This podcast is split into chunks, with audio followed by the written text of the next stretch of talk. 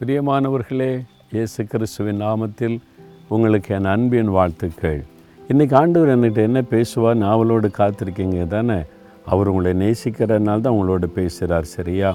இப்போ இயேசை அறுபதாம் அதிகாரம் ரெண்டாம் வசனத்தில் உண்மையில் கர்த்தர் உதிப்பார் அவருடைய மகிமை உண்மையில் காணப்படும் அதை ஆண்டு சொல்கிறார் என் மகனே என் மகளே உன் மேலே நான் உதிப்பேன் என்னுடைய மகிமை உன்னிலே காணப்படும் அப்படின்னு ஆண்டு சொல்கிறார் உதிக்கிறதுன்னா சூரியன் தானே உதித்து வரும்னு சொல்லுவான் இல்லையா?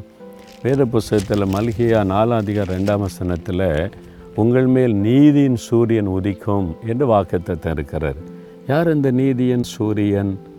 அவர் தான் இயேசு கிறிஸ்து.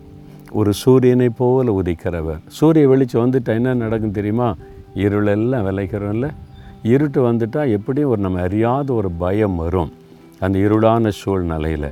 அப்போ இருட்டில் நம்ம நடமாட விரும்ப மாட்டோம். இருட்டில் நம்ம ஓய்வெடுக்கத்தான் விரும்புவோம். ஆனால் வெளிச்சம் வந்த உடனே உலகமே அந்த சூழ்நிலையை மாறுகிறாரு இந்த இருள் உங்கள் வாழ்க்கையில் பாவ இருள் சாப இருள் பிசாசு இருள் பயமாகிய இருள் ஏதோ ஒன்று உங்களை பாதிக்கிற மாதிரி இருக்கலாம். உங்கள் மேல் கத்தர் உதிப்பார். நீதியின் சூரியனாம் இயேசு உதிச்சிட்டார்னு வைங்க. இருள் எல்லாம் விலகி போயிடும் பாவம் தன்னால் போயிடும் சாபம் போயிடும் பிசாசு போயிடும் ஒரு வெளிச்சம். நீங்கள் ஒரு வெளிச்சம்னாலே ஒரு சந்தோஷம் அந்த ஒரு மகிழ்ச்சி தான்ல இருட்டான இடத்துல நிறைய லைட் போட்டு அப்படியே ஒரு மகிழ்ச்சி வந்துடும் பார்த்தீங்களா அதே மாதிரி இருளான இந்த உலகத்தில் இயேசு நமக்கு வெளிச்சமாக இருக்கிறார். அவர் உங்கள் மேலே உதிப்பார். அவருடைய மகிமை உங்கள் மேலே காணப்படும்.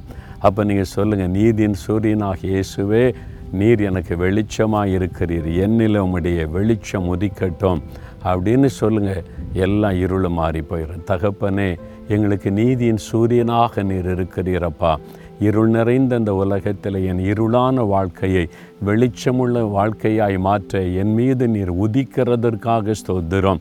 உடைய வெளிச்சம் எனக்குள்ளே உதிக்கட்டும். எல்லா இருளான காரியங்களும் என் வாழ்க்கையை விட்டு விலகட்டும். நீர் வாக்கு கொடுத்தபடி உடைய மகிமை என் மேலே காணப்படட்டும். இயேசுவின் நாமத்தில் ஜெபிக்கிறேன். ஆமேன் ஆமேன்.